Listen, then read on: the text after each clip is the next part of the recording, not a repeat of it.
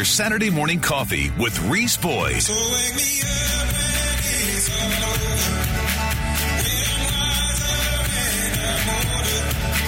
All this time I was finding myself and I didn't know I was Reese Boyd is on right now. Talk 94.5.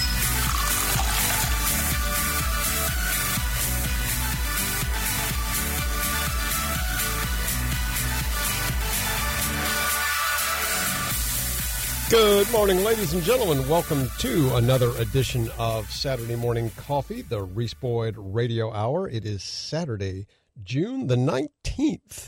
Juneteenth. June the 19th, 2021, 7.08 a.m. on your Saturday morning. Thanks for joining us here on Saturday Morning Coffee. I am your host, Reese Boyd, local attorney here in town with the firm of Davis and Boyd, attorneys at law. And uh, I'm your host for Saturday Morning Coffee. Welcome to the show here at Saturday Morning Coffee. We invite you to sit down or remain in bed, whatever you prefer. Pour yourself a cup of your favorite coffee. Join us as we talk about the news, current events, all the things happening in this crazy world, this crazy planet that we're uh, spinning around the uh, the galaxy on. Here at Saturday Morning Coffee, we are all about limited government, lower taxes, and all the things that mean more freedom for you and me, all of us who are we the people. We have a country to save, folks. Goodness gracious. I'm trying.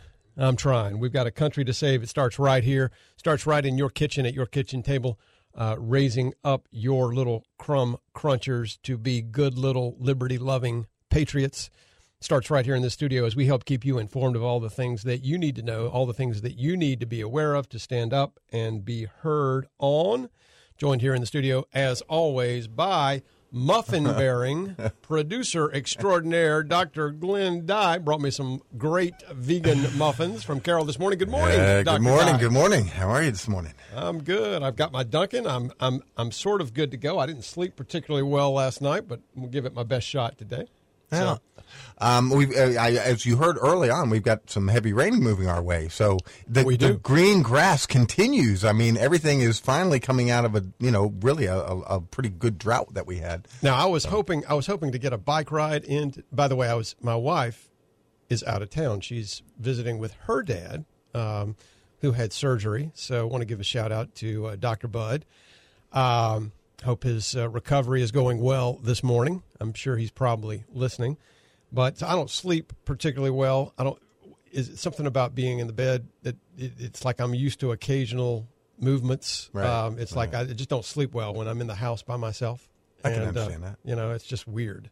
And so, anyway, um, but You're going to get a bike ride I in. was planning to do a bike ride today. Is that going to happen? yeah, 20% chance of rain today. This is all moving tomorrow afternoon, kind of late, and then overnight, and, uh, you know, some severe weather moving our way. What is the uh, coffee du jour? Uh, today is Lavazza. So you're gonna you're gonna Lavazza. Yeah, very still, good. still using Lavazza. Is I that, mean, some of, the- is that some of the uh, Tim McGinnis, Tim McGinnis? Uh, no, no, no, no, no. He hadn't brought me any coffee. I'm going to have to ask him You better that. hit him up. You yeah. better hit him up. Um, and uh, so uh, you should join me at the Hulk this afternoon. We'll go for a bike ride. I think they're having. By the way, if you are interested in helping with, I believe there is a trail work day at the Hulk. If you're interested in going out to the Hulk Mountain Bike Trail, speaking of helping with trail maintenance, trail improvements, the guys are out and gals. Don't let me uh, don't let me uh, discriminate. At the trail, helping with trail maintenance, trail improvements today. They'll be working from 8 to 12 on the trail. So if you guys would like to head out to the Hulk and help them with uh, trail improvements, they would love to have you take a shovel, any uh, dirt moving tools. You got a grader, you want to drive your grader over there. You know, we'll uh, we'll be glad to have the help. And uh, they'll be riding, of course, after the uh, trail day. I think the trail day lasts from eight uh, to twelve, if I'm not mistaken. Well, you know, I would like to do that at some point, but um, you did tell me I'd need a helmet, so therefore I am a little on the reserve side. You know, after you break a lot of bones, Yeah. um, you, I don't want to be injured anymore. Yeah, you want to ride. You want to ride the. Uh, you want to to ride. You want to ride the Hulk with a helmet. I tend to shy from things that need a helmet.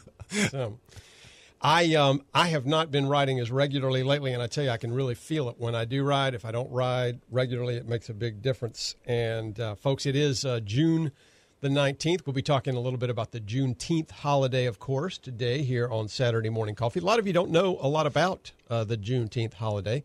recently. It's our, I believe it. I guess it's our newest uh, Federal, federal, holiday. holiday. Yeah. So that means uh, next year it might. Well, it, it'll it won't always fall on Saturday, right? so Won't it be a federal holiday on Monday, Tuesday, Wednesday, whenever it falls? here's a thought, Glenn.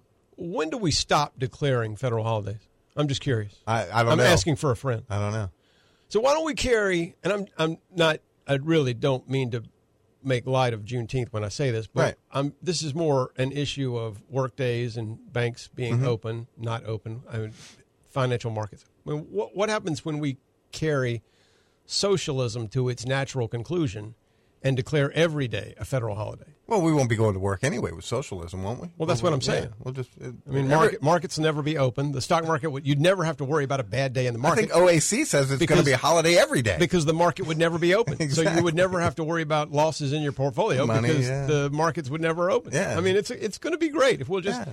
So we've got about how many federal? Uh, this is an interesting research project for some of you. I haven't looked at this. Be curious uh, to see how many federal holidays we have, how many work days in the year. How long it's taken us to get to this point in the number of holidays, and how long we've got, basically. How long do I have to? I mean, is it going to occur in my lifetime? I doubt it. yeah, where's uh, Walt the economist? He could tell us the Yeah, percentage. Walt, of, run the projections on that yeah, for us and per- get back to us. Percentage of holidays versus Yeah. work days in So- government. Folks, we do invite you to join the discussion if you'd like to chime in on that or any other topic, Juneteenth, uh, paid holidays or unpaid holidays, personal time off, et cetera, et cetera. The call in line, of course, as always, is the very friendly folks over at 843 903 2945. If you want to text your comments to us on the PCRXcomputers.com text line, that number is 843 798 8255. That's 798 TALK for those of you who are uh, not impaired in that regard. 798 uh, 8255. That is 798 TALK. Yes, it is. As uh, always, my Twitter handle is at Reese Boyd if you want to tweet me. If you follow at Reese Boyd on Twitter, which I'm still keep for it's just a convenient place to grab audio clips, so I'm still for the moment on Twitter, even though the Twitter hijinks uh, do continue for sure. Um, but if you if you follow me on Twitter, you will get a link to the podcast. Uh, knock on wood. Hopefully, when the integrations work, uh, when we post a podcast, it's supposed to automatically tweet out an announcement with a link to the show. So if you follow me on Twitter, you'll get those podcast announcements in your Twitter feed. And for those of you who like to use good old fashioned email, you can email your comments to me. The email address for the show is reeseboydsmc at gmail.com. That's reeseboydsmc at gmail.com. And many of you like to call the office during normal business hours. That number at the offices of Davis and Boyd, attorneys at law, is 843 839 9800. I heard from an avid listener this week. Kevin called me yesterday afternoon, also going to be a client. So thank you, Kevin, There you for uh, listening, and thank you for calling uh, the office. So that is uh, uh, coming up again. We're gonna got some news on uh, Juneteenth. Also, Glenn wanted to mention again next week is our Anniversary. anniversary show. Yep. So I'm thinking of some things that we can do in tribute uh, for the second anniversary. Big deal, obviously the big show, the big number. We're, we're, now we're headed into the terrible twos. so I don't know what that exactly says about what Saturday morning coffee is going to be like in the in the weeks ahead, but we'll see how we handle the terrible twos, y'all. Uh, it wasn't the terrible twos were not fun in my house. Let me let me assure you of that. Now, real quick before we go to break, tell people about this lineup you've got of guests here today. Yeah, we've got uh, Jimmy Richardson going to be with us. Uh, we've got um, who else? We got we got Jim FBI, Furry, yep, Jim former FBI agent, going to be talking to us about some some FBI issues in the news. But uh, got an idea for y'all for the second anniversary show. We'll get to that and a little Juneteenth update right after the break. So stick with us. After these words from our sponsors, we'll be right back with more Saturday morning coffee. I'm Reese Boyd. That's Glenn Dye. Don't leave town.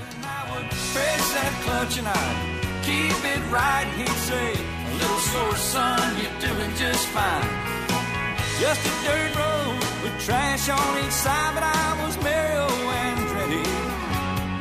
Daddy let me drive. Saturday morning coffee. The Reese Boyd Radio Hour is now two full hours. More Reese coming up next on Talk 94.5. Hi, everybody. It's Reese Boyd, your host for Saturday Morning Coffee, and we're here today talking with Scott Pyle of Pyle Financial Services. Scott, you and I have talked many times that there are lots of financial advisors in Myrtle Beach, but why would folks be well served to contact Pyle Financial Services if they need assistance with their financial planning? Reese, it really begins when they walk through the door. As fiduciaries, we put their interest above our own. We're not just a bunch of advisors competing with one another. What we do is we wrap the entire organization around their family, helping them navigate today and their future with a high level of comfort and confidence. Folks, that's great financial advice from Scott Pyle and Pyle Financial Services, aligning wealth with purpose. Call them anytime at 843 945 4480 or reach them online at pylefinancialservices.com. At Williams Flooring Carpet One in Pawleys Island, shopping for floors just got a whole lot easier. Get samples delivered right to your door. How simple is that? Start online at williamsflooringcarpet1.com and get started on updating your floors with samples delivered to your door. At Williams Flooring Carpet One in Pawleys Island, they offer their unique, beautiful guarantee. If you don't love your new floor, they'll replace it free. It doesn't get easier than that. Williams Flooring Carpet One has a beautiful showroom with tile, carpet, luxury vinyl plank, and lots of products in stock and ready to roll. Find out why so many homeowners all over the Grand Strand love Williams Flooring Carpet One. Bev and Rob Webster know floors and they know how to make you smile. Shopping for floors just got a whole lot easier. Everything gets started online at williamsflooringcarpet1.com or stop by and visit Highway 17 in Pawleys Island. Saturday morning coffee. The Reese Boyd Radio Hour is now two full hours. Two full hours on Talk 94.5.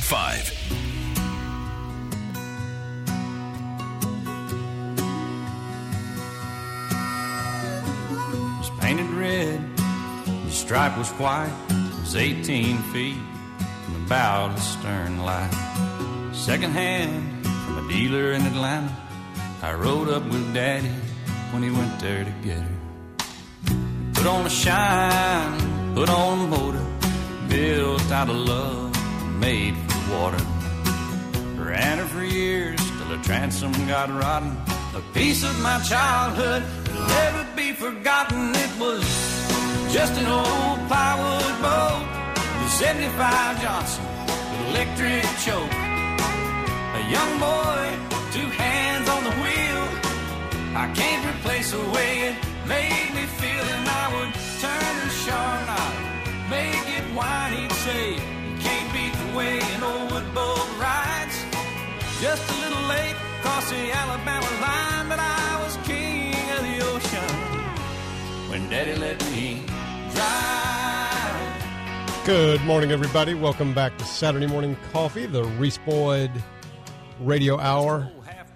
I was king of the mountain when Daddy let me drive. 721 on your Saturday morning, Saturday, June 19. Thanks for joining us here on Saturday Morning Coffee, special Father's Day edition of Saturday Morning Coffee. Of course, that's one of my favorite uh, Father's Day songs. They had uh, Music Friday on the Liz show uh, yesterday, and that was the song that I requested. That song always reminds me of Dad. And I was uh, thinking about him on the way into the show this morning and thinking about that song and some of the fun times that uh, I had with him being taught how to drive a boat or drive a car or Yep. drive a tractor, run a backhoe, do a lot of different uh, things that he taught me how to do. A lot of, you know, thinking about growing up and being taught, teaching your kids how to operate machinery. That was those are the things that stand out in my uh, in my memory with my, or, or a lot of the things that stand up uh, stand out in my memory with my dad. Uh, or learning how to drive a car, learning how to drive a boat, learning how to operate a bush hog, learning how Ride a mini bike. ride a yeah ride a mini bike Mm-hmm. ride a moped ride a little you know little teeny motorcycle that sort of thing and, Shift uh, gears in a little 61 VW bug. yeah yeah drive a stick i had my first car was a cj5 with a stick shift and I, i'll never forget him teaching me how to operate i'd never seen a clutch you know i had no idea what a clutch was until- I, I will never forget my first car accident. Uh, it was in that 61 VW, my Yeah. first car, and I had an accident and I wasn't in the car. I backed into somebody's driveway in the You had snow. an accident and you weren't in the car. I was chasing the car. uh, I backed into somebody's driveway in the snow. First off, shouldn't have been out in the snow in a VW, right? Yeah, yeah. And um, I got stuck, so I decided to get out and start rocking it. Little did I know it was in first gear, and that back wheel was just spinning. Yeah. Because when it came loose, it went across the street and hit a parked car. Oh, yeah. It hit it just as I got to the door with my foot inside. Oh, yeah. Um, and as soon as I got home, I went in and talked to my sisters, like, "What? How am I going to explain this to Dad?" And before, and you know, they were like, "Just tell him the truth. Just tell him the truth." I opened the door, and my dad's, you know, outside, and he said, "What'd you hit?" Yeah. I'm like, "How can you even tell that I had an accident? Dude, those tubular bumpers on the VW, they were really tough. How can you tell? The other, the other car was uh, much worse off than I was, but to this day, running after a car, it, it was like a cartoon.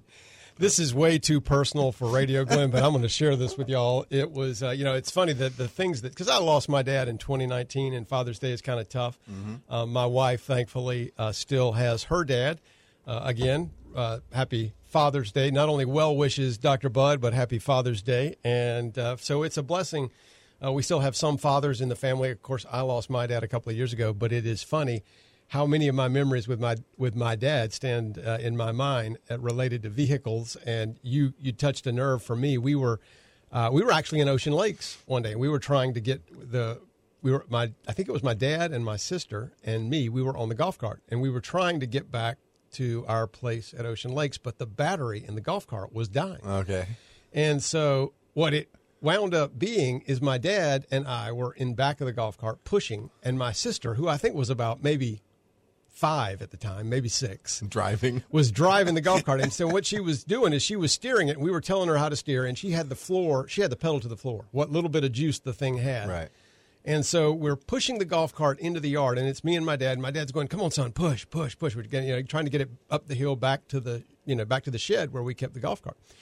And literally, when the shed, the, the, the it had the barn doors on the front, the barn doors were open, and literally the shed was no more than about thirty feet away. We were in the home stretch, and suddenly that little E-Z-GO found a whole new lease on life and just fully powered up and took off with my sister at the wheel. and suddenly my dad and I were just running to try to keep up with the thing. And she went, she's screaming. She ran through the shed, ran into the back wall of the shed, knocked down the back wall of the shed. Oh my gosh, it was crazy. It was so funny. So there's two stories that kind of remind me of the Keystone Cops. Yeah, you know? exactly. Yeah. And so that that your story touched a nerve. Of course, the other thing that I always stand out when I remember what a patient uh, guy my dad was was when I would have little mishaps with the vehicles and try to keep it a secret. You know, and uh, like like uh, Yeah. one day I was driving his van and he uh, had a van that had very low visibility in it. And of course, kids can't drive anyway, but it had very low visibility. And this was in the day before you had backup cameras and beeps and all that. Side- yeah. And so I was backing the van up in a friend's yard and and uh, it had a little tap on a tree, and it you know crumpled right on the corner of the van, and and uh, little crumple, not huge. But I'm like, oh, we'll spit shine that, buff that right out. And of course, uh, a, a few days later, I got a phone call from my dad from the office to the house. Anyway, uh, yeah, you, those kind of things do get noticed Yeah. in time. It's, Yep. it's always funny. Those are some of my funny memories. Well, I ended up throwing a rod in that the VW by taking it too high a speed on Route 395 in Northern Virginia. Yeah. Um, I, I limped it back home, and my dad, you know, I told him. He said, "You were racing it. You were racing." it." I was like, "No, Dad, I was just driving through the mall parking lot." you know, and all of a sudden they just threw this rod. So um, on the night of my um, uh, rehearsal dinner when I was getting married, my dad asked me in front of everybody, "Are you still going to stick to the story?" Now this is, you know, a long time years later. He Yeah. said, "Are you still going to stick to the story You- that you were going through the story? mall parking lot Yeah. when that rod got thrown?" And this was his his toast in front of everybody. oh, that's fine. And and I said, those things will always come back to haunt. yeah, he said, uh, Years you want, later. you want to tell me the truth in front of all these people? And I said, I was on 395, pushing probably 70 miles an hour in that little VW. And he said, I knew it. I that's knew it." good And he also knew that I wouldn't lie in front of all those people. Yeah, that is good stuff. We got a lot to cover here on Saturday Morning Coffee. As I said, we've got Jim Furry, uh, special agent, former special agent retired with the FBI, going to be joining us to talk about what is just an awful news item this week, folks. And Jimmy Richardson, solicitor, wonderful solicitor for our 15th Judicial Circuit, is going to be joining us a little later on the program. So stick with us. A lot to cover today here on Saturday Morning Coffee. Not moving real fast this morning, but we will get to it. I'm Reese Boyd. That's Glenn Dye. Don't leave town.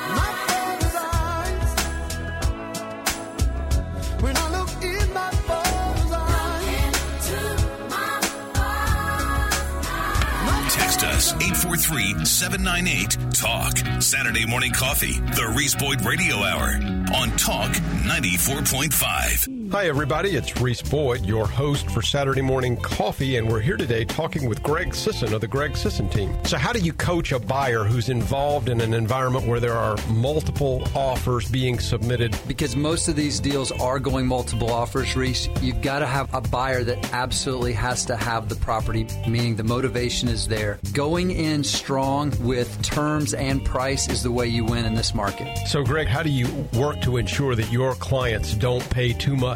The law of supply and demand says when there's not much of something available and tons of demand, prices have to go up. But if the home meets their needs and they have to buy today, we're not going to let them overpay, but they need to do what it takes to win. Great real estate advice from Greg Sisson. Reach Greg and the Greg Sisson team at 843 251 2693, or you can schedule your appointment online at gregsisson.com. The Greg Sisson team, your choice for real estate experts here along the Grand Strand. Saturday morning coffee. The Reese Boyd Radio Hour on Talk 94.5.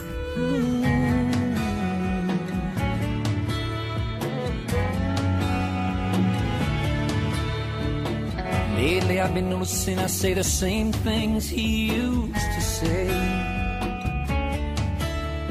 And I even find myself acting the very same way.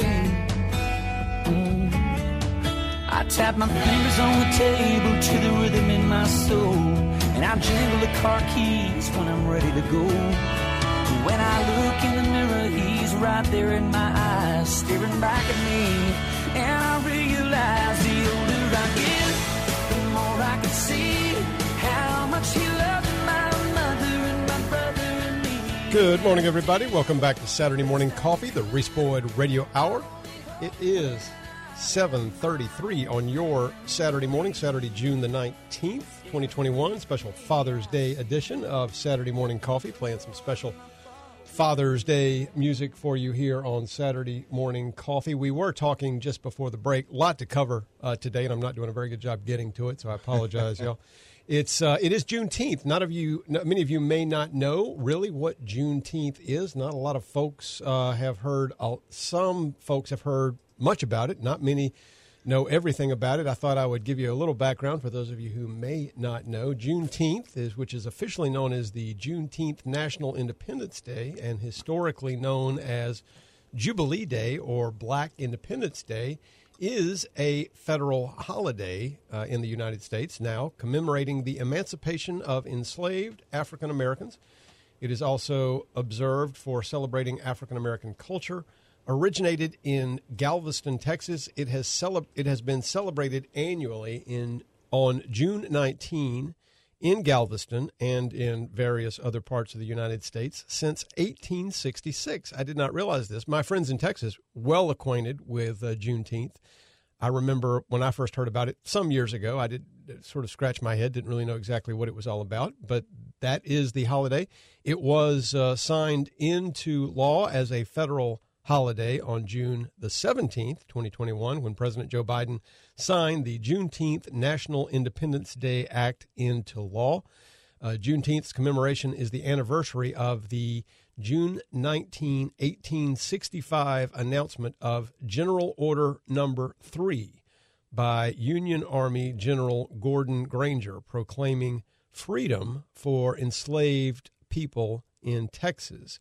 President Abraham Lincoln's Emancipation Proclamation of 1862 had officially outlawed slavery in Texas and other states that had rebelled against the Union almost two and a half years earlier, but it was largely uh, a, a, a words, a form over substance. It was a proclamation.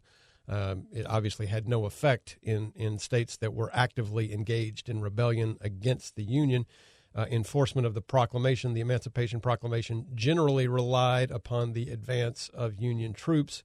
Uh, Texas, as the most remote of the slave states, had seen an expansion of slavery during the war and a low presence of uh, Union troops as the American Civil War ended. Thus, enforcement there had been slow and inconsistent uh, prior to Granger's announcement on June 19, 1865. So that is what we commemorate here on Juneteenth.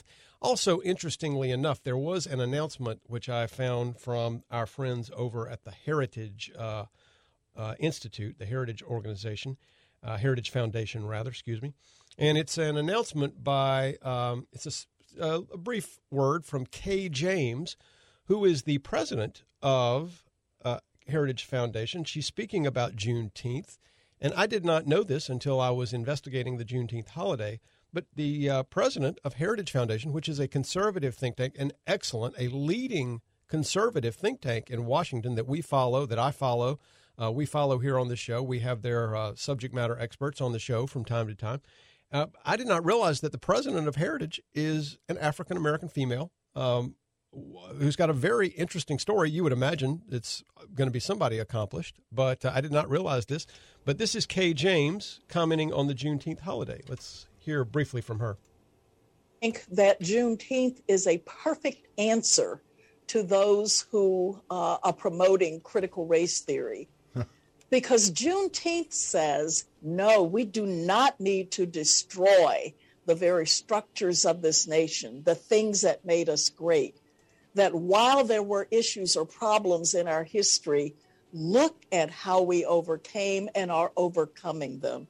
I think one of the biggest battles we have right now is separating out uh, those individuals who simply want to say, if you're against critical race theory, you then, therefore, by default, are a racist.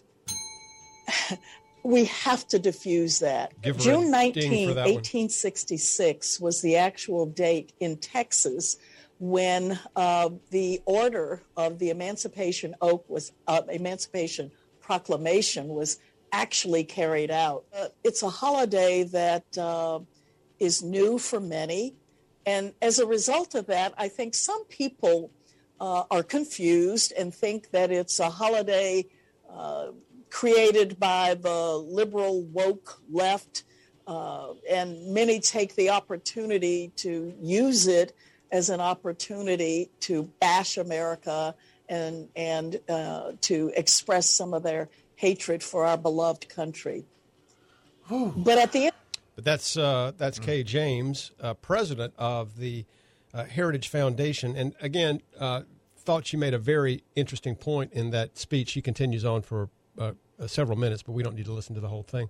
Excellent point that Juneteenth is not really an opportunity to bash America, and it should not be treated as another opportunity to engage in this anti-American critical race narrative that has become so prevalent and is so dangerous. Uh, folks, it's incredibly dangerous what's happening in this country. Um, and and she speaks to that. Juneteenth is an opportunity to celebrate how far we've come. You know, Glenn, as we've said many times on this program, when we established this country, and I say we, we weren't there, but when the founding fathers, and let's be clear, they were founders and they were generally men. They were mm-hmm. founding fathers. So let's just call them what they were. Right. They were found when the founding fathers established this country. It was far from a perfect land, Sure. but nowhere. But we established a country born with the idea that all men are created equal, Right. that they are endowed by their Creator with certain inalienable rights. That among these are life, liberty, and the pursuit of happiness. Nowhere else on earth had anybody even remotely thought of ever founding a democratic. Well, I know some of you history buffs may critique me here. There might have been maybe a, a moment in Greece or a moment in in Rome when yeah things looked promising, but nonetheless, in modern history, in the modern era at that time, nobody had even remotely contemplated something as ambitious. And nowhere on earth, nowhere in history, have the peoples of this country, of this nation, nowhere in history have peoples ever been lifted up in the degree to which people have been lifted up materially, um, in every way, materially, spiritually, in all ways, uh, as they have been in this country. This country, folks, is nothing to be ashamed of. Absolutely and not. Juneteenth is not an opportunity for you to be ashamed of our slaveholding past or whatever people want to convince you you should be ashamed of. We should be proud that we are a country that has aspired to greatness. And no, did we achieve greatness right out of the gate? Uh, no, we didn't. We know, biblically speaking, all men, all women, everybody is a sinner. And this nation is a nation of sinners. And so, are we a perfect nation? No, we're not a perfect nation. But we were established with some very high minded goals and ideals as the foundational bedrock for what we stood for. And it took us a long time to begin to realize those ideals in some very fundamental respects. I look at the I look at the American Civil War is sort of a continuum of the revolution. It was a continuum of the birth of freedom for a whole new group of Americans who had not theretofore experienced true freedom, true dignity. And we paid a great price to bring that freedom to everybody, folks. There were hundreds of thousands of people who died, who paid the ultimate price so that we could get there. 1860s, the, the, the lead up and the Civil War was obviously not an easy time, but we have achieved so much. So I look back on Juneteenth and I think, wow, it's an indication of how far we've come and, and how much we've accomplished. Right. Look from look from where we have come. And uh, interesting thing about Kay James, who's the president of the Heritage Foundation. Um, again, I did not realize this until I was uh, researching the Juneteenth holiday. And uh, but Kay James has been the president since 2018. She served a as a trustee on the board for Heritage since 2005, and uh, she has got an interesting past. She was born in Portsmouth, Virginia, raised in her early years in Richmond's housing projects to a single mother in the segregated South. Uh, Kay James was one of the first children to take part in an historic experiment to desegregate Virginia's all white schools.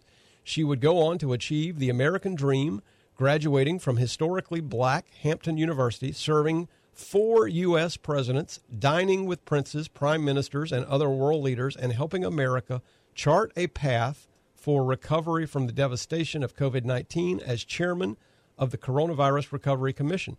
Before becoming president of Heritage, Miss James was a lifelong grassroots activist who unapologetically fought for conservative American values at the local, state, and national level. A devout Christian, her experience growing up in poverty with a mother on welfare and an alcoholic father played a profound role in fundamentally shaping her views of the importance of family and religion, the value of education, the need for welfare reform, and the repeated failure of well intentioned government programs, especially in, gov- in America's urban communities. As she has often said, I didn't become a conservative despite my roots. I became a conservative because of them. So there you have it. Kay James, interesting individual, African American woman, growing up in poverty, now the president of the Heritage Foundation, leading national conservative think tank. So, and I encourage you guys to follow Heritage. You can find them online if you Google Heritage Foundation. They're the first link to come up. And uh, I encourage you to support them. I've supported Heritage for many years, and I encourage you to follow uh, their Twitter feed and keep up with them and support their efforts. It's a very important organization. Folks, a lot to cover here on the show. We'll be right back after these words from our sponsors with more Saturday Morning Coffee. I'm Reese Boyd. Don't leave town.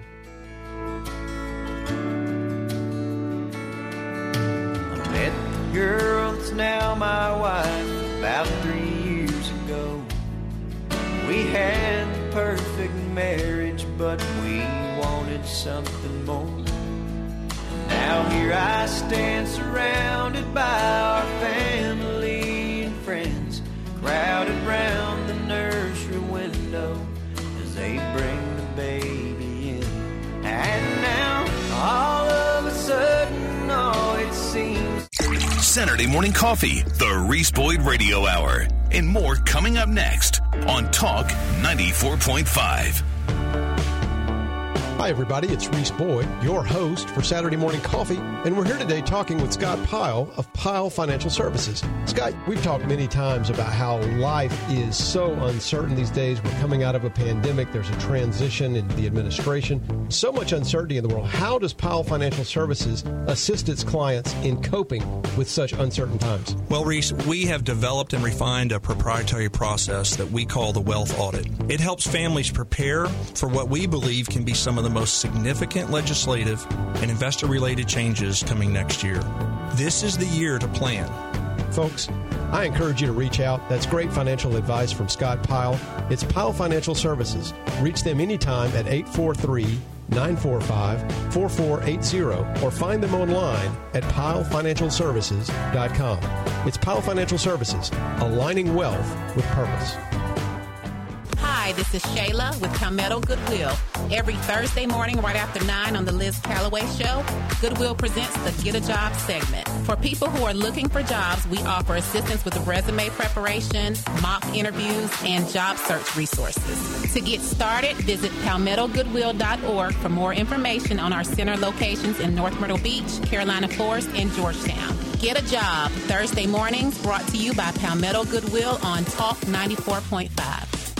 Hi, everybody. It's attorney Reese Boyd, your host for Saturday Morning Coffee, the Reese Boyd Radio Hour here on WTKN. I'm also a practicing attorney with the firm of Davis and Boyd, attorneys at law, here in Myrtle Beach. These are certainly trying and uncertain times for individuals, families, and businesses here along the Grand Strand. Please know that our team of professionals at Davis and Boyd stands ready to assist you with all of your personal and business legal needs. So if we can assist you in any way, give us a call at 839 9800. That's Davis and Boyd, attorneys at law. You're listening to the Reese Boyd Radio Hour, Saturday morning coffee on Talk 94.5. Driving through town, just my boy and me, with a happy meal in his booster seat, knowing that he couldn't have the toy till his nuggets were gone. Good morning, everybody. Welcome back to Saturday Morning Coffee. You can't have your toy till your nuggets are gone. 749 on your Saturday morning. Welcome back to Saturday Morning Coffee. We do invite you guys to join the show. It is uh, 843-903-2945 on the call-in line. And if you want to text your comments to us, you can join us here on the show at uh, on the PCRXcomputers.com text line 843-798-8255 is that uh, text in number. Got a, quite a few of you checking in this morning. Tim, the car detail guy, uh, checking in. Good morning, Tim. Andy Thompson checking in, always with us. Andy, good to hear from you. Cadillac Gary checking in. Good morning, uh, Cadillac Gary. Ryan Burnell checking in. Larry Biddle checking in. Uh, Walt, the sheet metal worker, checking in. Looks like you guys talking about First Light. Um, you know, speaking of uh, the show that was um, on, that's on, I believe we were running Guy Benson this morning. Interestingly enough, following up on Juneteenth, and I want to just uh, riff on the June 19th bit a little bit there's a little more I wanted to say. One of the things I've noticed, and I'm just really, I find myself just fatigued. Y'all, I'm so fatigued. I mean, this discussion of critical race theory, and we just talked about how June 19th is really a positive thing. Um, but, you know, it, it was interesting to me, and I'm just going to say a few things, and I may offend some people, and I'm sorry, but I just want to, a few things I just have to share with you that, that strike me as odd. Um, you know, my phone, I, I noticed this, my phone, my iPhone, thanks to Apple's automating everything, alerts me to Pride Month, right? Alerts Oh. me to Pride Month. Yeah, Hmm. it gave me plenty of notice, like, you know, a week in advance to get ready for Pride Month. It also noted me, noted for me that Juneteenth was approaching yesterday. I think I got that pop up. But it does not alert me that Easter is coming. And if I look at the calendar, if in the standard calendar that comes from Apple, I don't even think Easter is included. Hmm. So I just, you know, I'm like, again, I'm just They maybe overlooked it, but Maybe they overlooked. yeah, it. maybe. Maybe they overlooked. Is the Fourth of July in there? Yeah, yeah. The Fourth of July is in there. Okay, because that is. not- I thought that was long. Independence Day for everybody. I thought we already had an Independence. Well, we do Day. have an Independence Day. Yeah. It's called July Fourth. and it's for everybody. It is. Yeah, it, But I'm, I'm I'm fatigued, Glenn, from all this uh, division, and and certainly what we've heard so much about lately is uh, critical race theory. The president, uh, I say the president, President Trump, my president, came out with an interesting uh, op-ed piece just yesterday on, crit- I believe it was yesterday, maybe the day before, on critical race theory. But there is so much. But just this morning, driving in, listening to Guy Benson, who I often listen to Guy Benson while I'm doing show prep for this show. I usually get up really early on Saturday mornings. By, by the way, Glenn, when they started the show, and they came to me and they said, "Would you like to do a show?" I said, "I really don't have a couple of requirements. I want it to be live. I don't want it to be taped in advance. I want it to be live radio, and I want to do it early on Saturday morning, um, so I can have the show, get it done, and then have Saturday with my family." right. And so there's, but then there's Saturday mornings like this morning when I think, what planet, on what planet did we decide that this was a good idea? I mean, really. But I was up early this morning prepping the show, um, listening to Guy Benson, and Guy was talking about music that they were using during Pride Month, and and of course. Guy Benson. Not that it matters. I mean, listen, I'm I'm not. I, I don't hold this against people. Guy is playing for the other team, and that's fine. He's, Okay. he's homosexual. Okay. But it just there are so many things, and his his story, the segment that I was listening to, was about the music that they were using as their bumper music during Pride Month and our Pride Week, and and uh, that they had celebrated on the show. And you know, I was, I was thinking about it, Glenn. There is just so much in society today that starts to pull at the seams of our culture, of our society, and you know, politics, y'all, is downstream from culture. I, I, I believe that. I believe that people say, "Well, why do you talk about religion?" Because politics is downstream from culture, and culture is downstream from religion. And ultimately, what we reap uh, in our minds, in our hearts, in our churches, we are going to sow on the streets, and that will happen. It may take it may take a while. It may take two generations, but it will happen. Right. And so I was thinking about, the, and I again, I, I'm not holding Pride Month. I have quite a few, uh, obviously, friends who are playing for the other team, and that's great. I'm, I, I love those folks. Right. And I'm not, I, but it just there is so much going on in society today that pulls us into these little clumps and into these little subgroups. And I, keep thinking to myself, I've been thinking this month, what is it that has created this desire for all this division? And, I, and I'm, I'm, I'm, I'm going to tell you one thing Democrats have been campaigning on identity politics Yeah. now for decades. Yeah. And but we have but I was thinking this, interestingly enough. Um when I was a kid, you remember Schoolhouse Rock? Oh, absolutely. One of the things was something Conjunction, junction. yeah, conjunction What's junction. What's your function? function? One of the one of the segments of uh, one of the episodes of Schoolhouse Rock was uh, something called the American Melting Pot. The great, not just the melting pot, but the great American melting pot. Listen to a little bit of this. My grandmother came from Russia, a satchel on her knee. My grandfather had his father's cap he brought from Italy. They'd heard about a country where life might let them win. They paid the fare to America and there they melted in. They melted in. Imagine that.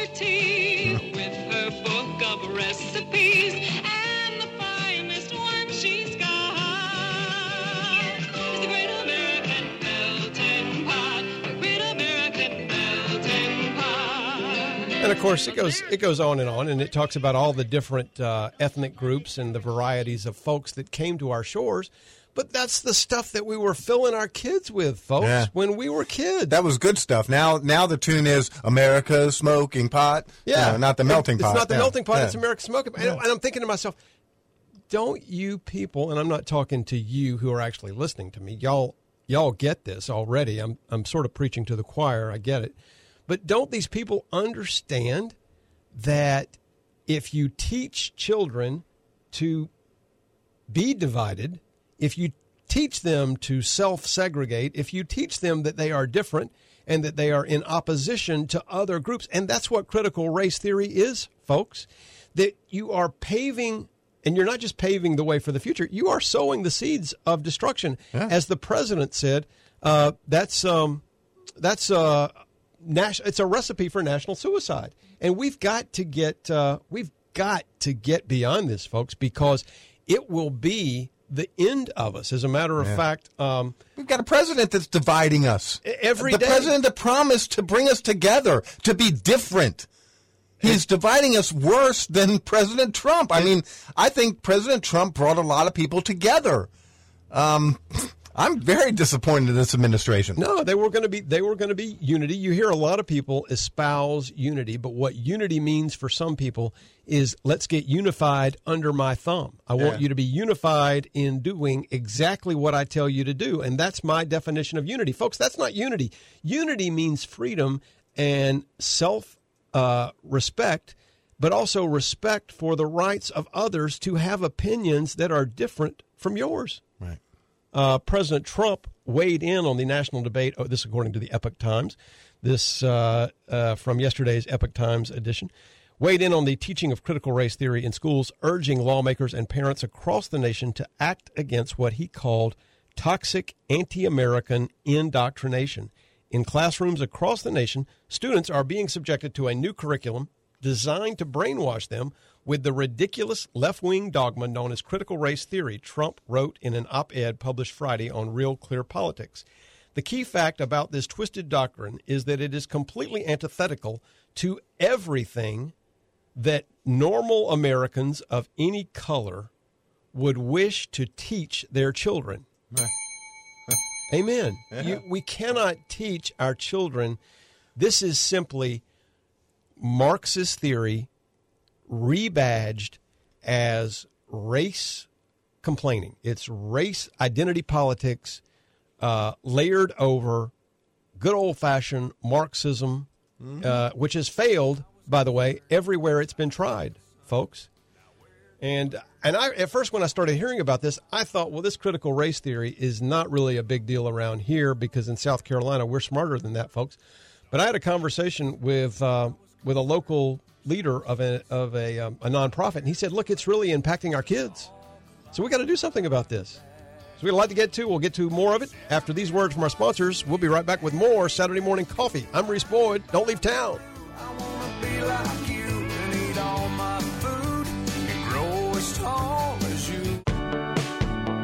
Hi, everybody. It's Reese Boyd, your host for Saturday Morning Coffee, and we're here today talking with Scott Pyle of Pyle Financial Services. Scott, you and I have talked many times that there are lots of financial advisors in Myrtle Beach, but why would folks be well served to contact Pyle Financial Services if they need assistance with their financial planning? Reese, it really begins when they walk through the door. As fiduciaries, we put their interest above our own. We're not just a bunch of advisors competing with one another. What we do is we wrap the entire organization around their family, helping them navigate today and their future with a high level of comfort and confidence.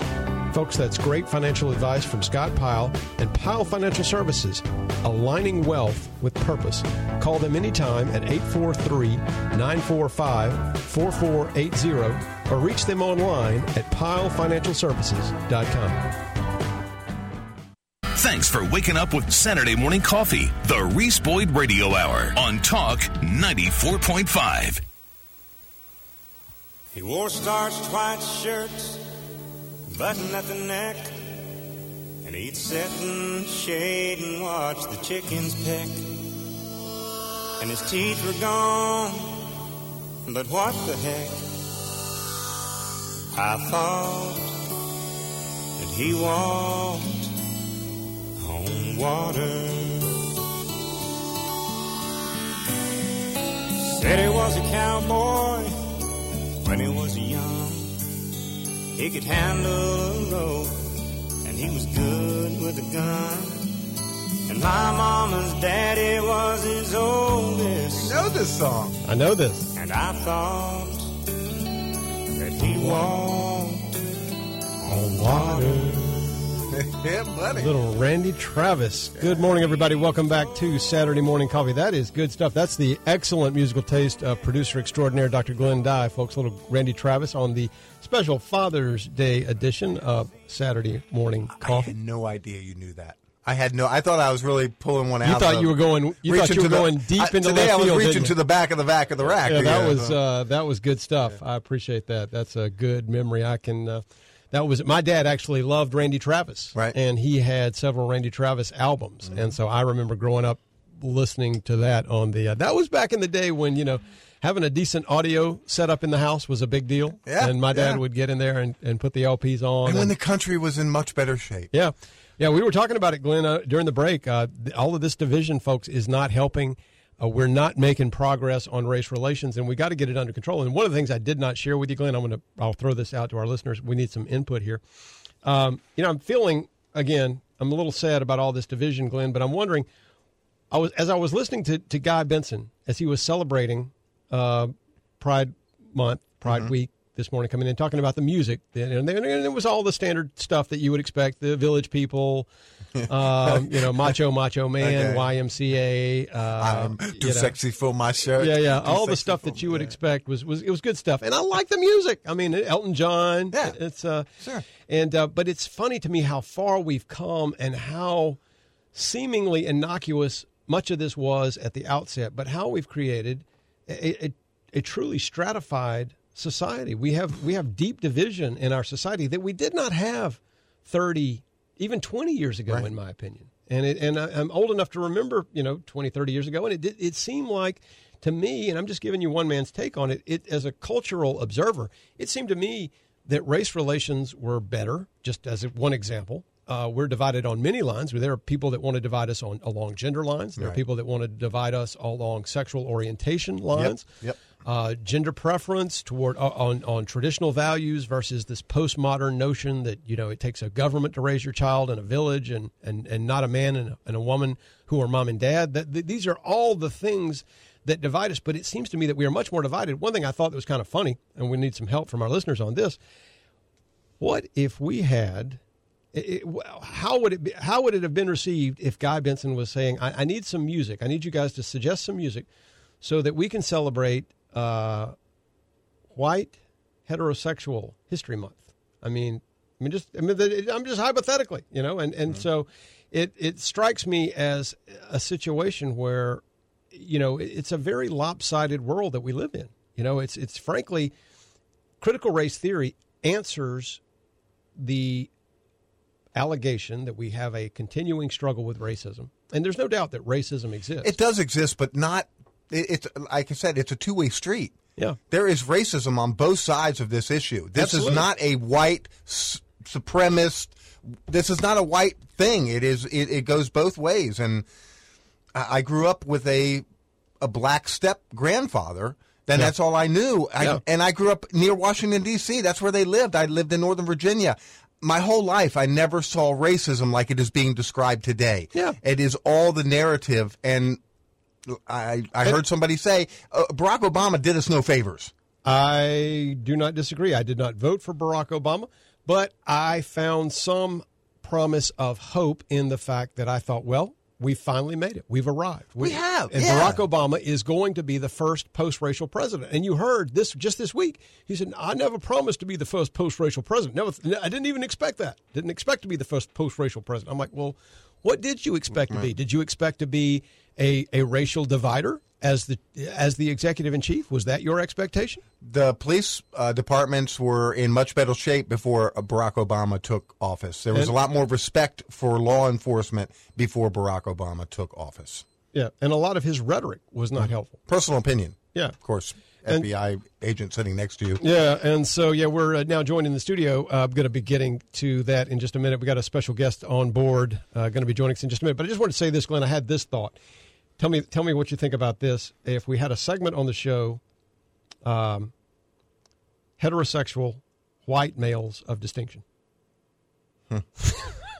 so, y'all, if y'all want to nominate, let me know if you think we need a segment on the show. Heterosexual white males of distinction. And again, I'm not being exclusive. You can get an honorable mention. You don't actually have to be heterosexual.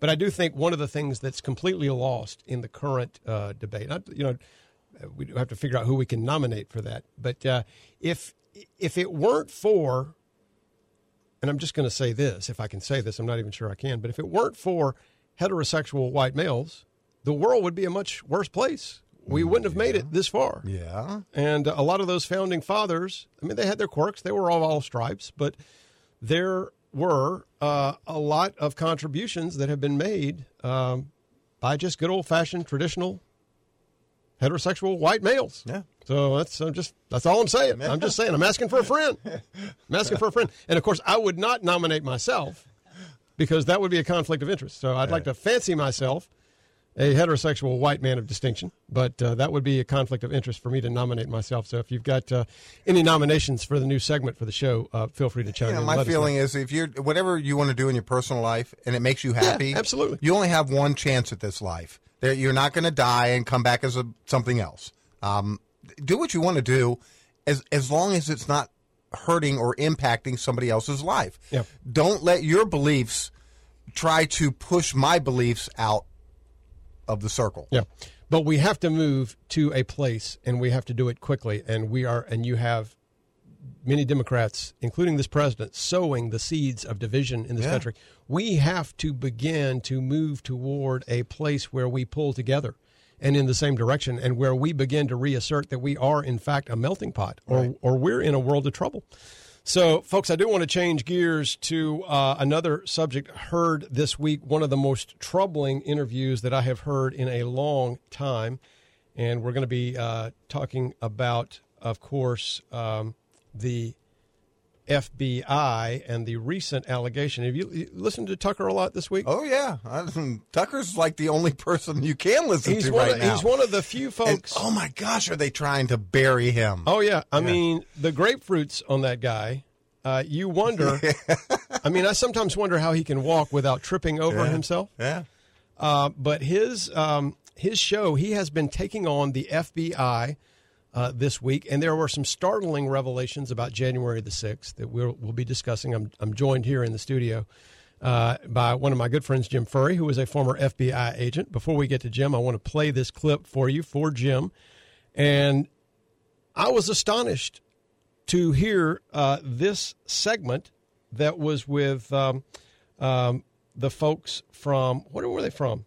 Uh, I don't Revolver News from Revolver News, and I think, and we're talking about January 6th, mm-hmm. and I think when most of us saw January 6th happen, most of us were shocked. Most mm-hmm. of most of us were Sure. in disbelief and could not believe that this was happening. And I think it struck many of us as surreal. Mm-hmm. I could not imagine that this was happening in the United States of America.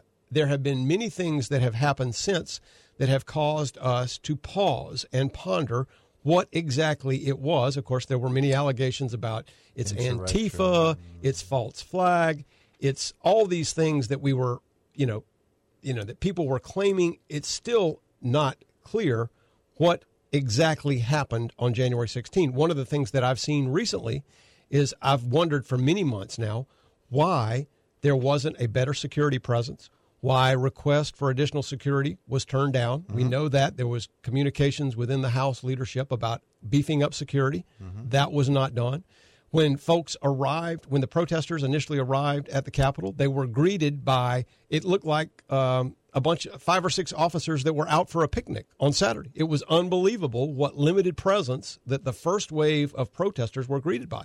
Now, I've recently seen video where you've got uh, these officers, Capitol Police officers, opening up the Capitol, pulling back barricades, letting people through. You've even got one video that's surfaced that's out there that is a Trump supporter, a guy he's wearing a red hat, red hat, uh, red hats for Trump hat, make America great again. He's approaching an officer. He is screaming at the officer. He's going, "What are you guys doing? These people are tearing the place down. What are you guys doing?" And all of these things that have happened that we've all thought to ourselves, "What on earth? What happened on January 6th?" And and the other thing that's that's has come to light, among other things, is that there are 14,000 hours of Mm-hmm. videotape or video that has been gathered as a result of all of these investigations that the FBI has undertaken into the elements that participated in this quote unquote insurrection. The left wants you to believe that this was an insurrection and that we were so close to losing the country on January 6th. It was a show, folks. Right. I'm, I'm, I'm just completely unimpressed by the narrative that says this was a legitimate insurrection. So, if in fact it was an insurrection led by Trump supporters to attempt an overthrow, at least of the legislative branch of government, what is in that video, Glenn, that we can't see? Why should the government need to maintain secrecy over 14,000 hours of video footage? Why shouldn't that video footage not immediately be published? And the tour that was done the day before, a couple days before, when the Capitol was shut down, there was a guided tour through the Capitol. That's I question that. Who was in that Exactly. tour? What were what were they doing? What were they being shown? What were they talking about? Those are the things I wonder. So when we get back, we're going to be talking about this really excellent piece that appeared in Revolver News and be and play a quick interview that uh, Tucker did on his show about this this week. All that to come when we're back with uh, Jim Furry and more Saturday morning coffee. I'm Reese Boyd. Don't leave town.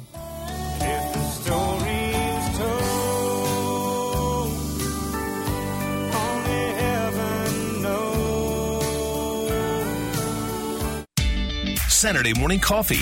Call the show at 843 903 2945. The Reese Boyd Radio Hour returns after these on Talk 94.5. Hi, everybody. It's Reese Boyd, your host for Saturday Morning Coffee, and we're here today talking with Scott Pyle of Pyle Financial Services. Scott, we've talked many times about how life is so uncertain these days. We're coming out of a pandemic, there's a transition in the administration, so much uncertainty in the world. How does Pyle Financial Services assist its clients in coping with such uncertain times? Well, Reese, we have developed and refined a proprietary process that we call the wealth audit. It helps families prepare for what we believe can be some of the most significant legislative and investor related changes coming next year. This is the year to plan. Folks, I encourage you to reach out. That's great financial advice from Scott Pyle. It's Pyle Financial Services. Reach them anytime at 843 945 4480 or find them online at pylefinancialservices.com. It's Pyle Financial Services, aligning wealth with purpose. Hear that? That's the sound of all natural hormone free Angus beef being transformed into the best burger in Myrtle Beach at BurgerFi. BurgerFi uses the top 1% of beef in the United States that is never ever frozen, exposed to steroids, antibiotics, growth hormones, or additives ever. That's why only 1% of U.S. beef meets this standard. Download our app at BurgerFi.com for special deals on Saybrook Parkway in the Target Shopping Center. BurgerFi, the best burger in Myrtle Beach. The Reese Boyd Radio Hour. Two full hours on Talk 94.5.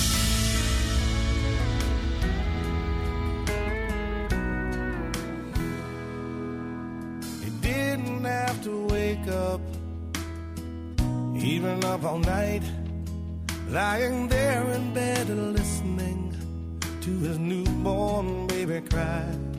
He makes a pot of coffee and splashes water on his face.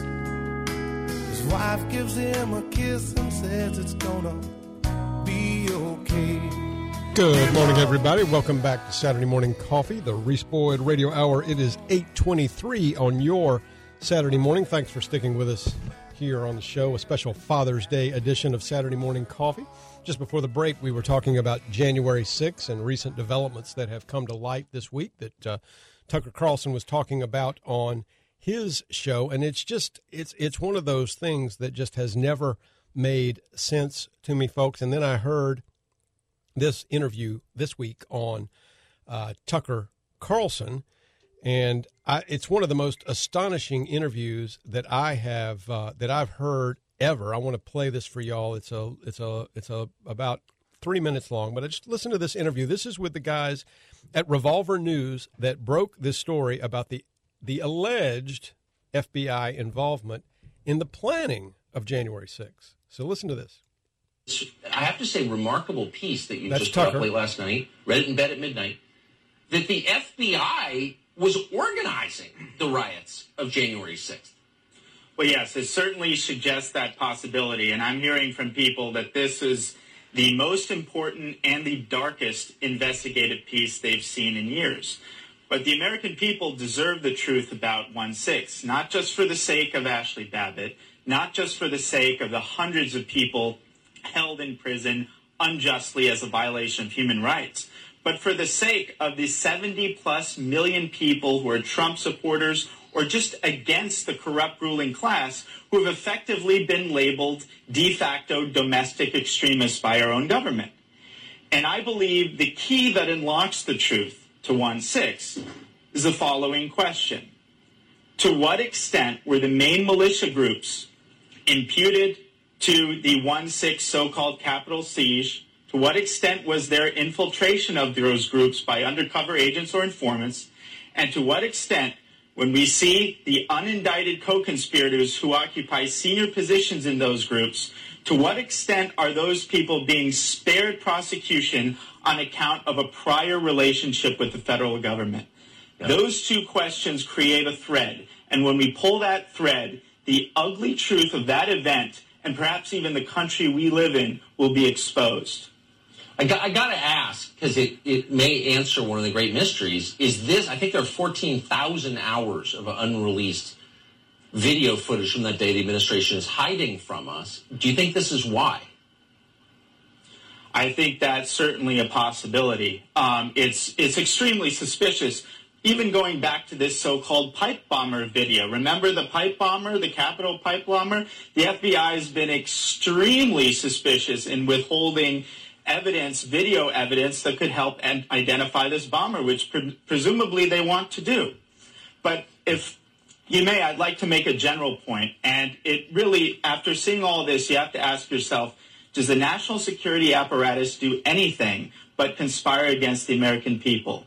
I'm led to conclude that we cannot have a democracy. Everything in our politics will be fake and performative until we bring the national security state, including the FBI, to heel. It's not a left issue. It's not a right issue. Every politician who cares about our country should demand a church committee oh. 2.0. immediately, and people of good faith on the left should join it uh, immediately. Darren Beattie, I appreciate your coming on tonight and the work you do at Revolver.news. Thank you.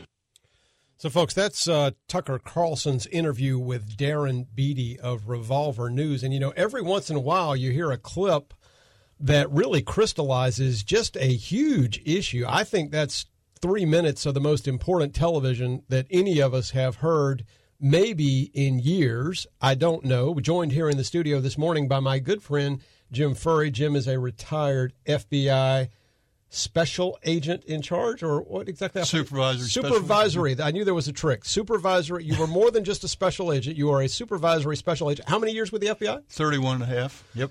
Well, thank you for your service, and I've known you for several years now, involved in Republican Party politics, a, a loyal a conservative and a, and a believer in the rule of law, and, and so many things that I've come to respect about you, Jim, and I wanted to get your take on that. I find that extremely troubling, and of course, what Revolver has reported, there is a lengthy piece at Revolver, folks, which I will post to the uh, Saturday Morning Coffee page on Facebook. You guys can link it there. I'll try to get that up today. And one of the things they have noticed in these, there are now many prosecutions. They have, pers- if you, and this is another story, not the purpose of this segment, but they are now data mining. They're searching cell phone records. They've gone through video. They've they've scoured social media for photographs of people, not just people who infiltrated the Capitol, but people who were in D.C. at a lawful assembly, a constitutionally protected assembly. Jim, they've they've tracked these people down. They are being prosecuted unmercifully. Many of them, a great number of them, have been held, in my opinion, unconstitutionally on what amounts to nothing more than simple trespass. They've been they've been held now for months without a trial. They're still being held. Many of them in solitary confinement. I mean, it's really this is a this is a dark mark on the history of this country. What has been done to these people? But the interesting point, what I want to talk to you about, that's come out in this revolver piece, is now that they are discovering and reviewing, now that the government has had to show their hand, thank goodness, folks, for the rule of law and the open proceeding that criminal justice requires, now that the government has had to show its hand in charging documents, what we are finding is that there are dozens of what we refer to as unindicted co conspirators. Mm-hmm. You know what those people are. Those are people who participate in the chain of conspiracy, but for whatever reason, in the government's prosecutorial discretion, are not indicted. Usually, what that means is they're not indicted because they were helping, either because they turned on their fellow criminal conspirators or they were an active government invo- involvement or an active government informant who was involved by the government in the proceeding. Sure. And of course, nobody is going to suggest, I'm not going to suggest to you that informants don't have a legitimate place in the criminal justice process. They do. You're going to be able to speak to that, I'm sure. But this is very troubling, Jim. This is extremely troubling. What do you think? Well, I got.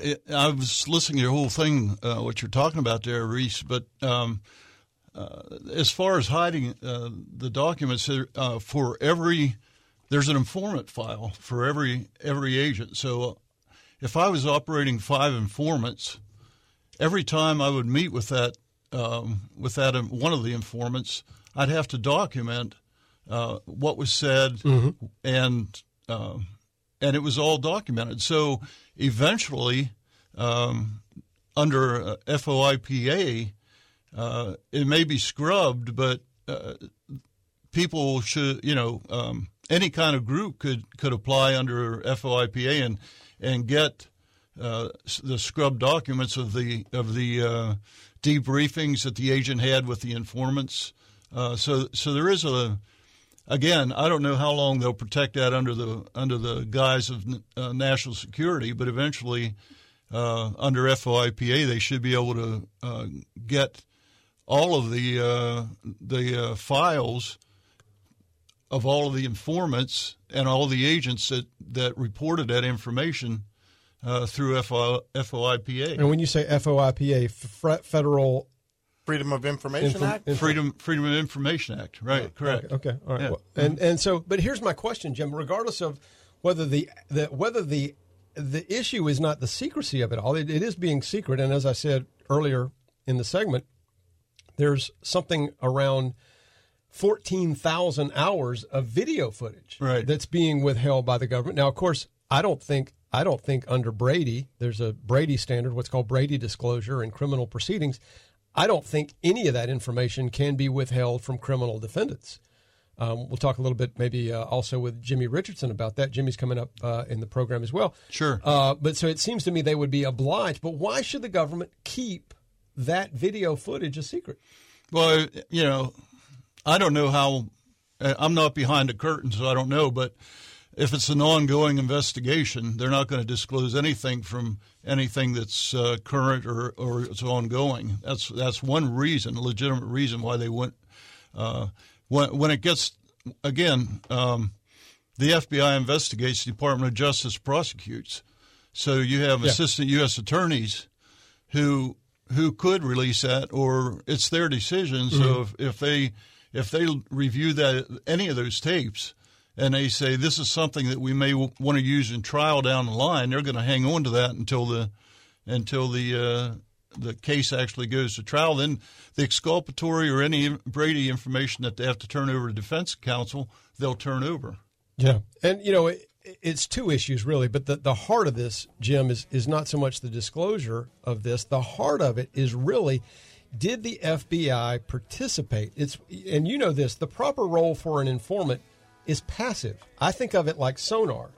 You know, it's like passive sonar in a submarine. You're listening to what's happening around you, and if you're in an active sonar mode, if I mean, if you're sitting in the, a meeting, if you're going to, let's just take an example, if you're at the local Oath Keepers chapter meeting and you're an informant mm-hmm. working for the FBI and you've been planted in the Oath Keepers by the FBI, and they're having a discussion about who's going to make the barbecue at the Monday night football party next week, and you chime in and say, hey, why don't we go bomb the Capitol? And those folks go bomb the Capitol. You have instigated a crime and you should be prosecuted, and I don't care who you're working for. Right, right. You Well, agree with me? Because yeah, um, when you have a suitability inquiry on on an informant that you're going to open up, uh, number one, they're vetted uh, to find out all the baggage the, the person has, and then they're tested on the credibility of the information. Then immediately, they're given what's called Attorney General guidelines. And one of those guidelines that you have to admonish them on is you shall not initiate an investigation. So, or you know, you should not in, within the group that you're in, you should not initiate uh, any any acts of any criminal acts. Yeah. period. So, well, and, and if it if it comes down to it is determined, and I think we will eventually learn that the FBI instigated or participated in the planning of this event, that there should be criminal prosecutions. oh, absolutely, There should be criminal prosecutions. Folks, I want to thank Jim Furry, my special guest today, good friend. Jim, thanks for all you've done Sure. and continue to do, and come back on the show anytime. Good. I got there's lots more to talk about. Lots more to talk about. Folks, it's uh, Saturday morning coffee. After these words from our sponsors, we'll be right back with more. Don't leave town. I'm Reese Boyd. That's Jim Furry. Stick with us. Little girl is gonna be all grown up and gone. Local news and more. The Reese Boyd Radio Hour is now two full hours. More Reese means more coffee. Coming up next on Talk 94.5. Hi, everybody. It's Reese Boyd, your host for Saturday Morning Coffee, and we're here today talking with Greg Sisson of the Greg Sisson team. So, Greg, we all know the real estate market is super hot right now. Can you give folks a quick snapshot of what's going on? It's never been a more hot seller's market in my career. I mean, just think one year ago we had nearly 4,000 homes for sale. Today we have less than 1,100 on the market, and 40% more homes are selling each month. So, complete opposite of what we had a year ago. You've been in this market for over 24 years locally. How does that experience translate to benefit your clients? You're right, Reese. Doing this for 24 years, we've learned a few things, and we specialize in better communication, giving our clients more peace of mind, and just handling all the details, streamlining the process. Reach Greg and the Greg Sisson team at 843 251 2693, or you can schedule your appointment online at gregsisson.com. The Greg Sisson team, your choice for real estate experts here along the Grand Strand. Give them a call today. So you're thinking about selling your home, or you've got plans to do some home improvements. Let's get your home inspected by the pros. Pro Home Inspection Services. Here's just some of the things Emerson Treffer will inspect moisture, air quality, infrared HVAC vents, electrical panels and outlets, air leakage of doors and windows, water pressure, gas leaks, even roof inspections. Emerson Treffer of Pro Home Inspection Services has over 40 years of inspection experience, residential and commercial. He's also qualified as an expert witness in various state, federal, and county courts. Home inspections are a great way to check things out before you begin projects. It's not just for selling or buying a home. Get started with Pro Home Inspections ProHomeInspectionsSC.com. That's Pro Home Inspections ProHomeInspectionsSC.com. Pro Home Inspection Services, it's the value of experience. Saturday morning coffee. The Reese Boyd Radio Hour is now two full hours. Full hours on Talk 94.5. Fathers, be good to your daughters. Daughters will love like you do. Girls become lovers who tell it to mothers. So mothers, be good to your daughters too. Good morning, everybody. Welcome back to Saturday Morning Coffee, the Reese Boyd Radio Hour. Fathers, be good to your daughters. Special Father's Day edition of Saturday Morning Coffee. Quite a few of you checking in on the PCRXcomputers.com text line. And uh, wanted to quickly announce, uh, folks, it is a special second anniversary edition of Saturday Morning Coffee coming up next week. It is our special second. We made it two years. We made it two years. I, I've, of course, I've, I probably made substantial progress to, toward being yanked off the air today. So Hey, I think we've had less a chance of being yanked off the air than some other people we know. we'll see what happens. but if all goes according to plan, good Lord willing, and the creek doesn't rise, which happens frequently in Horry County. The creek rises often in Horry County, unfortunately. Next week will be our special second anniversary edition. Where We'll be having a special program with um, uh, our own Tom Heron and Up with America. It will be his one year anniversary, our two year anniversary. And so, what I want to do is we're going to be um, first of all, we're going to have some giveaways next week, special giveaways. We encourage y'all to listen. If we're going to make a little medley for next week, Glenn, with some of our funniest, most entertaining moments from the first two years of the show. We also want to include some well wishes from our loyal listeners. So, if you want to be in that medley, of well wishes and segment highlights from the first two years of the show, here's what you have to do. You have to call the office, my office at Davis and Boyd. That number again, most of you know it, 843 839 9800. Ask to be transferred to my voicemail. I mean, you can talk to me if I'm there, but to get the voicemail message, to get your voice onto digital audio, you've got to ask for my voicemail. You leave me a voicemail and just put it the voicemail. I'm, I'm calling about Saturday morning coffee, and that will come to me in an email. We're going to clip those audio clips, meld them together with some funny things from the show, and that'll be a special two year anniversary highlight reel that we will emphasize next week on Play on the Show. So if Yeah, you want better, better chances if you give us food as well. yeah, and give us some food as well.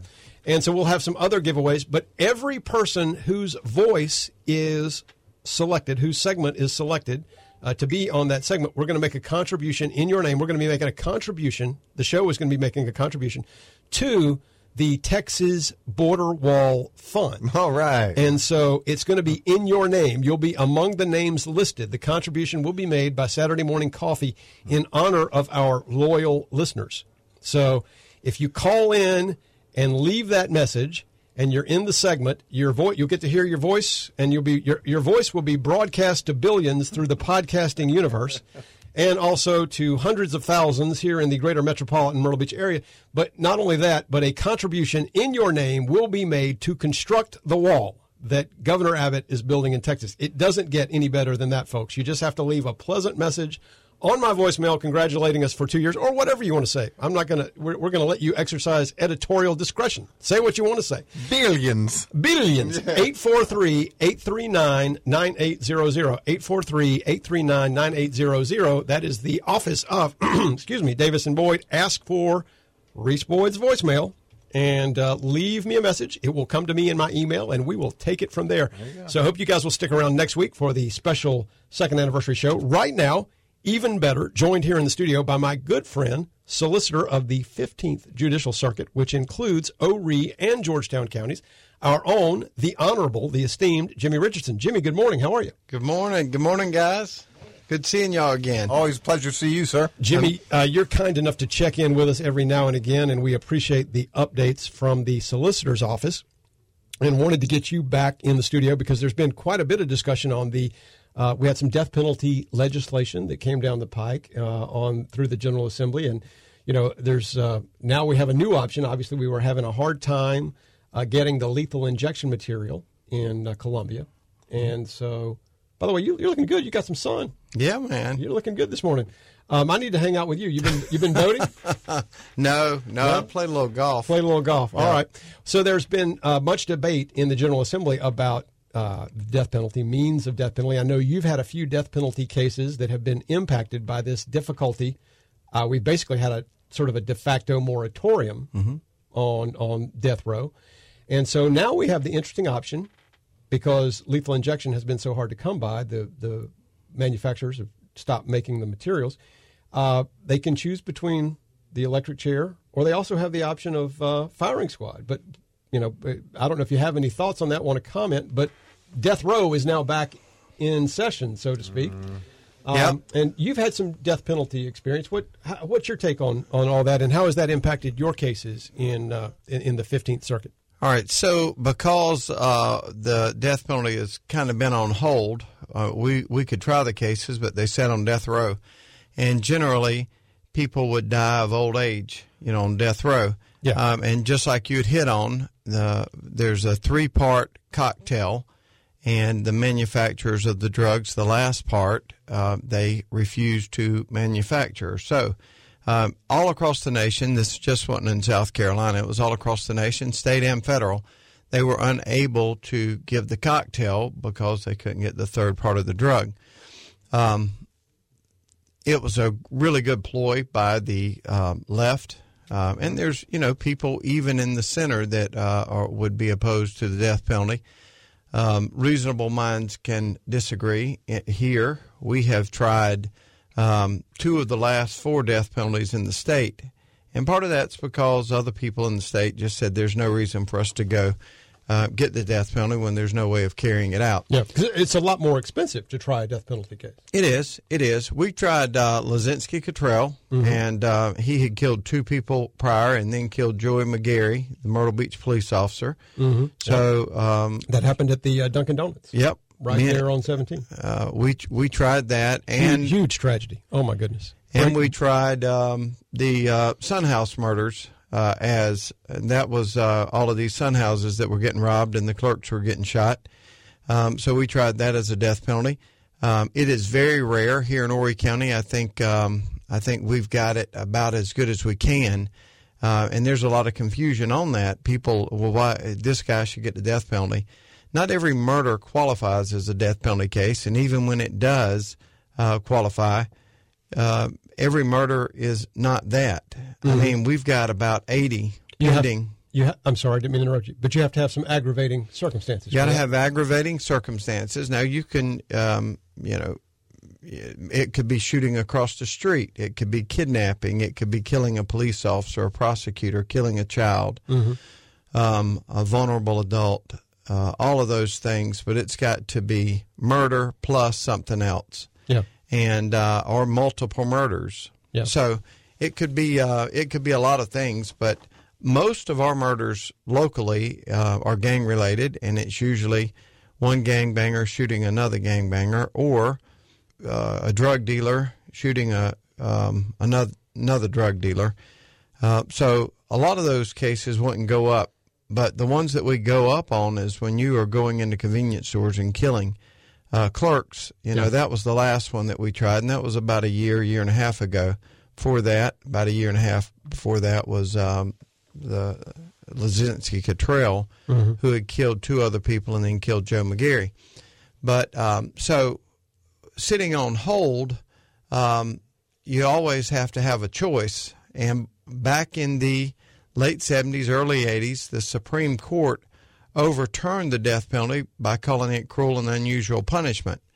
Um, and that's because, I mean, Reese, I tell people all the time, when you're dead, you're dead. Yeah. But it was a, a, a gory look, and you saw Green Mile and all of these movies that Oh, yeah. were coming out by Hollywood, and we all love the movies, but it was really playing with us to say, hey, y'all need to quit with the death penalty. That's what was going on. So um, that's when they came up with the cocktail, and it took a lot away from the, the leftists because there's no electricity anymore. No, no big show, nothing gruesome. We couldn't just replace that third ingredient that's missing with like Drano or something. I said um, replace it with fentanyl. That's Yeah, killing there so you many go. people. But uh, That'd be a great idea. And, We've uh, got plenty of that. I think uh, might have a long line. Uh, uh, people in prison trying to trying to take Well, it. I saw one. Uh, one was scheduled for. Uh, it's on been on death row for 32, 34 Yeah. years. Yes. Yeah, and and he's been stayed. That is just way too long. Yeah, I, I totally agree. How many um, how many people are on death row in South Carolina? Do you know? I think it's twenty four. Yeah, it's Yeah. quite a few actually. Uh, most I- of the I- I other heard- I ones knew have it was- died off. Yeah, a lot of people have exactly. A lot of people have died. On Yeah. death row. The money we've spent. So, keeping um, them alive. Jimmy, can you stick around for one quick break and we'll Yeah, come back? please. All right, folks, we're talking to Jimmy Richardson, our solicitor here in the 15th Circuit. Jimmy is kind enough to check in with us every few weeks, let us know what's going on in the solicitor's office, and we'll be right back with uh, some parting words and Saturday morning coffee. After these words from our sponsors, I'm Reese Boyd. Don't leave town. Saturday morning coffee. The Reese Boyd Radio Hour is now two full hours. More Reese coming up next on Talk 94.5. Hi, everybody. It's Reese Boyd, your host for Saturday Morning Coffee, and we're here today talking with Scott Pyle of Pyle Financial Services. Scott, you and I have talked many times that there are lots of financial advisors in Myrtle Beach, but why would folks be well served to contact Pyle Financial Services if they need assistance with their financial planning? Reese, it really begins when they walk through the door. As fiduciaries, we put their interest above our own. We're not just a bunch of advisors competing with one another. What we do is we wrap the entire organization around their family, helping them navigate today and their future with a high level of comfort and confidence. Folks, that's great financial advice from Scott Pyle and Pyle Financial Services, aligning wealth with purpose. Call them anytime at 843 945 4480 or reach them online at pylefinancialservices.com. At Williams Flooring Carpet One in Pawleys Island, shopping for floors just got a whole lot easier. Get samples delivered right to your door. How simple is that? Start online at williamsflooringcarpet1.com and get started on updating your floors with samples delivered to your door. At Williams Flooring Carpet One in Pawleys Island, they offer their unique, beautiful guarantee. If you don't love your new floor, they'll replace it free. It doesn't get easier than that. Williams Flooring Carpet One has a beautiful showroom with tile, carpet, luxury vinyl plank, and lots of products in stock and ready to roll. Find out why so many homeowners all over the Grand Strand love Williams Flooring Carpet One. Bev and Rob Webster know floors and they know how to make you smile. Shopping for floors just got a whole lot easier. Everything gets started online at williamsflooringcarpet1.com or stop by and visit Highway 17 in Pawleys Island. Saturday morning coffee, the Reese Boyd Radio Hour on Talk 94.5. Covers up the refrigerator, oh yeah. He loves that little girl. Mama's waiting to tuck her in as she fumbles up those stairs. She smiles back at him, Good morning, everybody. Welcome back to Saturday Morning Coffee, the Reese Boyd Radio Hour. Good times this morning here on Saturday Morning Coffee, and time flies when you're having fun. We are joined here in the studio today by my good friend Jimmy Richardson, who is kind enough to serve our county, our counties rather, as solicitor of the 15th Judicial Circuit. Jimmy, thanks for joining us here on the show today. Thank you, my friend. I really enjoy being here. Um, I'm so glad we get to come back instead of last few times it's been uh, over the phone. Yeah. COVID. I like having you in the studio. It's Me always too. a, it's always a great uh, fun to have folks in here in the studio enjoying coffee with us here in the coffee house. Now, Jimmy, I- there's a rumor going around that you've got a pretty good record. I want to toot your horn a little bit because you're not the type to toot your own horn. You guys have a pretty good prosecution rate in the solicitor's office. Yeah, and numbers can be crazy, Reese, but our prosecution, our successful prosecution rate is 92%. Um, now, um, if you look at uh, other look at other stats uh, all across the state, they're low. But here's here's why, and I'm not going to go into great detail of the numbers. Mhm. But just the other day, we had a, a string of burglaries in and around Grand Dunes. Mhm. We tried the man; he had 50 some warrants. Um, yeah, 50? yeah, but it was me? it was tons of break-ins, and and and Reese will tell you when you have a break-in, a, a, a burglary, the police will hit you up with possession of stolen goods and failure to stop for a blue light, and you know all of the other things that go with it. So in that case, we tried him on two burglaries, and um, he got 25 years in prison. He'll have to serve 85 percent of that before he becomes eligible for parole. So old boy is sitting on 25 years. Um, the numbers in Columbia will reflect we were two wins, 48 losses. I got you. You see, Yeah, and got that you. is minuscule. What That's- four or five percent? Yeah.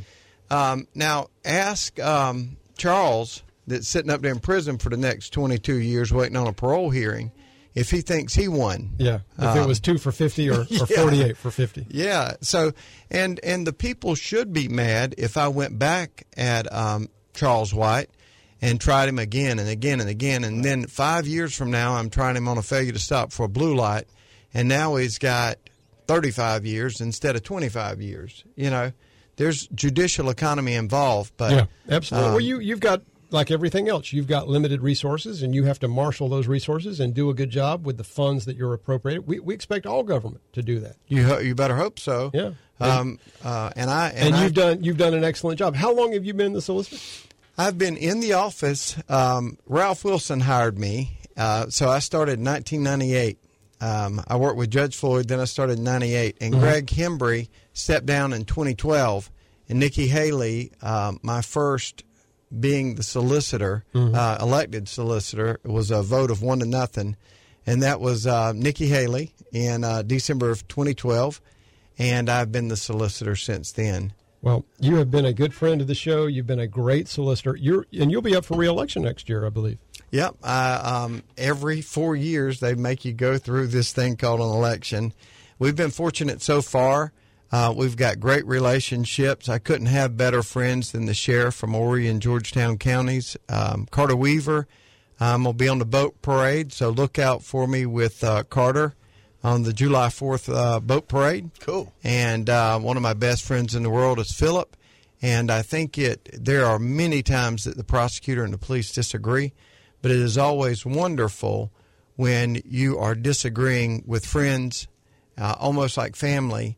Um, you, you're going to have um, you're going to have disagreements, but but boy, um, you know they do a fine job. Mhm. The the job of police is different than the role of prosecutor, but um, I, I we could not have a better relationship with the police that we've had, not only state but federal. Yeah.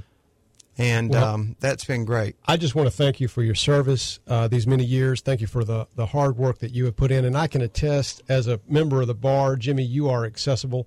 And I don't ever put a call into you. Either you're available or you get back to folks. And I find you to be one of the more responsive public officials uh, that we, and by far, one of the most responsive public officials that we've got in Horry County. We're blessed to have you, folks. It's Jimmy Richardson, our solicitor. Come back anytime, my friend. Thank you, my friend. I look forward to it. We'll do it in a little while. That sounds good, folks. That's Jimmy Richardson, your solicitor.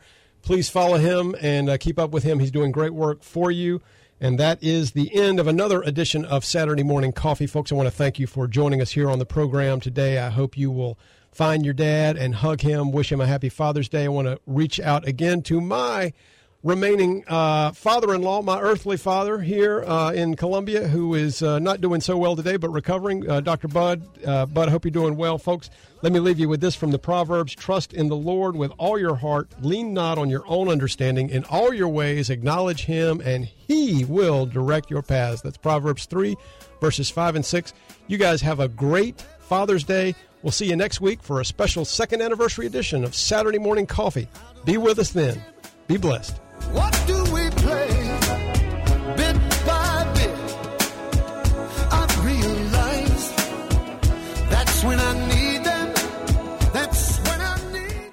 Thanks for waking up with Saturday Morning Coffee, the Reese Boyd Radio Hour on Talk 94.5.